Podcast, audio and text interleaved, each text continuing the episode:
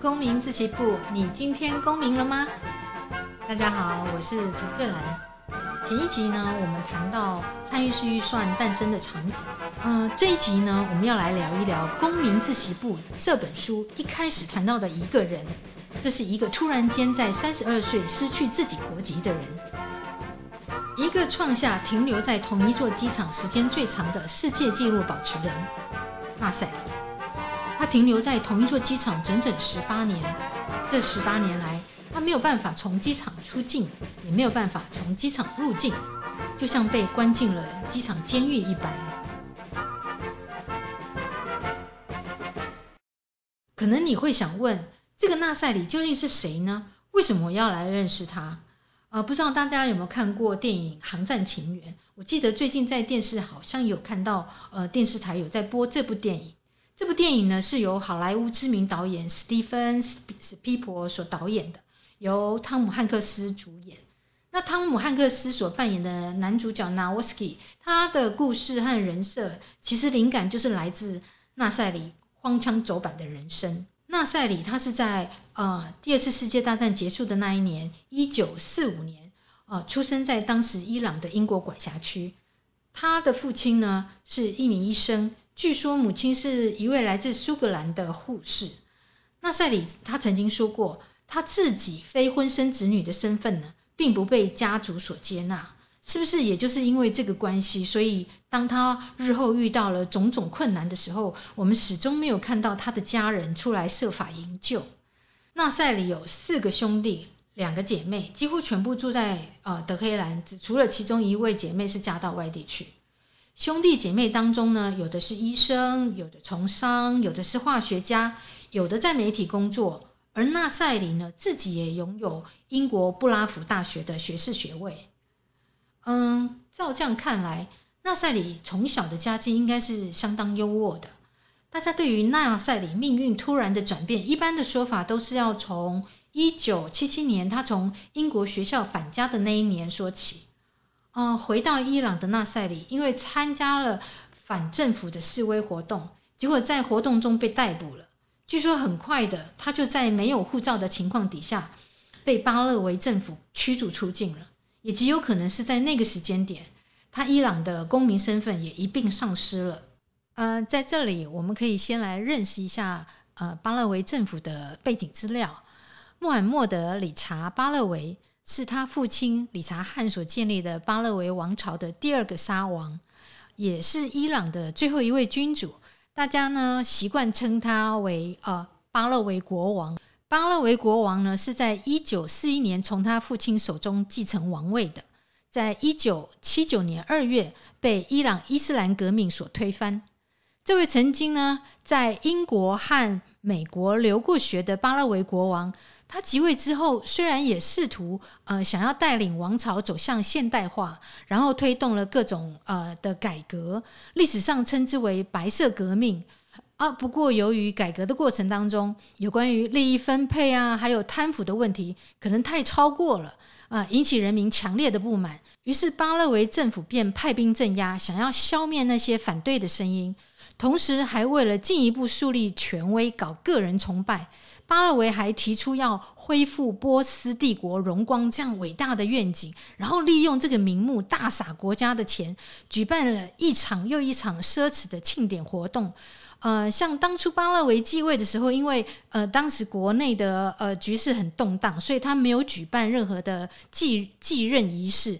所以他在呃一九六七年他四十八岁生日的时候，他决定要来给自己办一个豪华的加冕典礼。据说那时候他的皇冠上镶嵌了三千三百八十颗钻石，三百六十颗珍珠，而皇后后冠上也有一颗呃重达一百五十克拉的祖母绿，价值连城。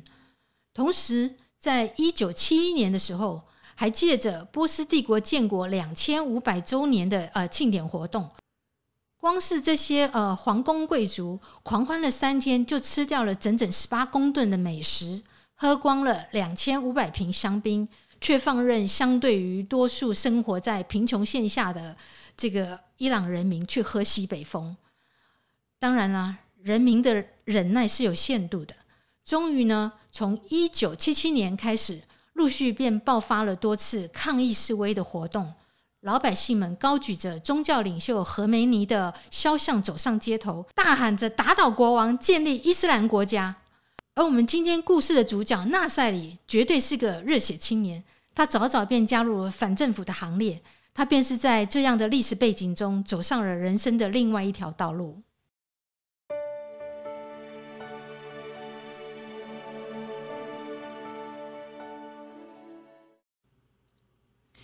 被驱逐出境的纳赛里，他试着向欧洲的几个国家申请政治庇护，但是都被拒绝了。还好呢，最后有获得比利时呃联合难民署发给他的难民证，让他呢总算呢可以在这个地球上有了一个暂时的身份。于是纳赛里就利用难民的身份，在欧洲几个国家呃四处的游历。啊、离开国家十一年后的一九八八年，可能也是厌倦了漂泊吧。纳赛里就决定想要移居到英国去定居，可想而知啊，那里不仅是他母亲的故乡，也是他最熟悉的第二故乡。说不定当时他还抱着呃可以找到他自己妈妈的希望。没想到，就在他动身前往呃英国的路上，装有难民证的包包在巴黎火车站的时候，整个被偷了。他从巴黎戴高乐机场飞往英国的时候，因为身边已经没有可以证明自己是难民的这个证件了，结果呢就被英国又遣返回戴高乐机场。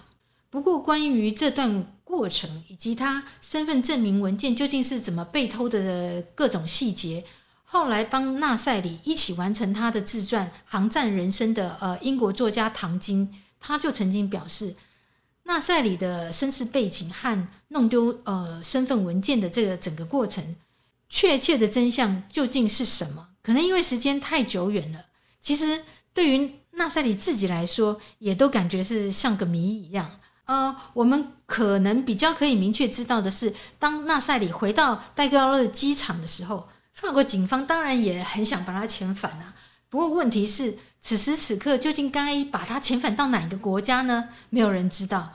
法国警方也没辙了，送不出境也不能放行，然后让他在法国境内到处流浪。就这样，没有归路也没有去路的纳赛里，仿佛一脚踩进了地球的真空地带。他的人生就这么卡住了，卡在戴高乐机场。接下来，我们就来看看纳赛里的机场人生。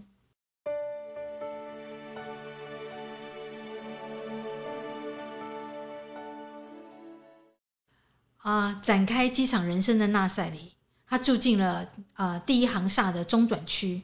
他每一天睡在从商场上借来的红色塑胶的沙发椅上，一张圆弧形的长沙发，从他歇脚的座椅变成他的床，然后再变成他的窝，最后再变成他的家。他在那个长椅前摆设了一张小小的呃咖啡圆桌。机场的行李推车呢，变成他的储物柜。长椅的后方。堆满了他用塑胶袋分装好一包一包的各种家当。机场的工作人员渐渐变成纳赛里的好邻居，他们把机场提供给员工使用的盥洗室借给纳赛里洗澡。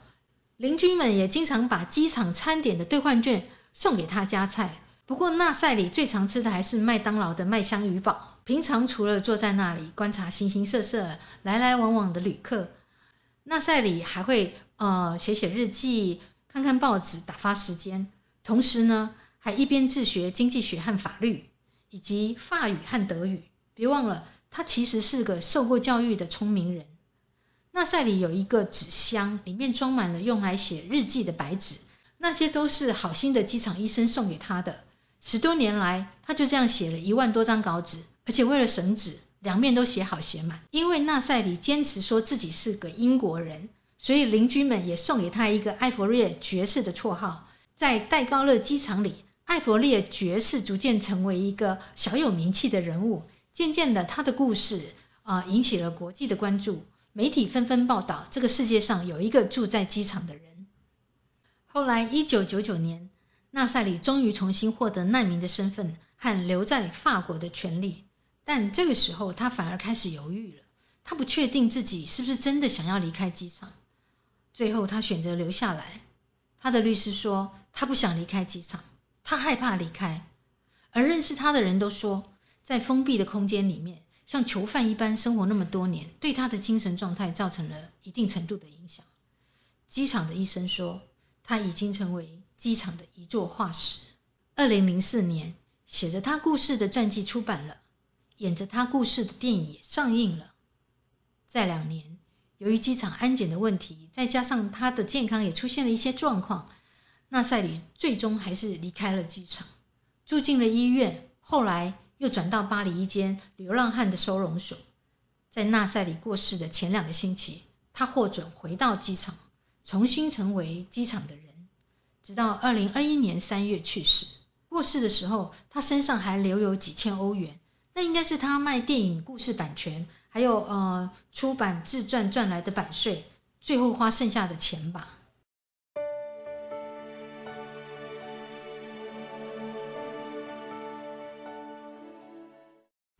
听完了纳赛里的故事，大家会不会觉得，为什么和这家兄弟姐妹比较起来，他的人生会扭曲的这么厉害？他和兄弟姐妹比起来，唯一的差别就是他们有公民身份，而纳赛里却把自己的身份给弄丢了。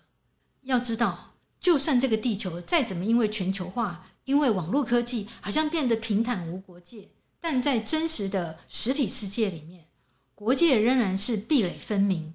不具备合法的身份，就是寸步难行。相信透过纳赛里的故事，我们非常具体地认识到了“公民”这两个字对于我们的一生是有多么的重要。它就像是让我们在这个地球上的某个角落可以安身立命的船锚，定下了锚，我们才拥有了属于自己的港湾，不必漂泊。好的，那么我们下集再见喽。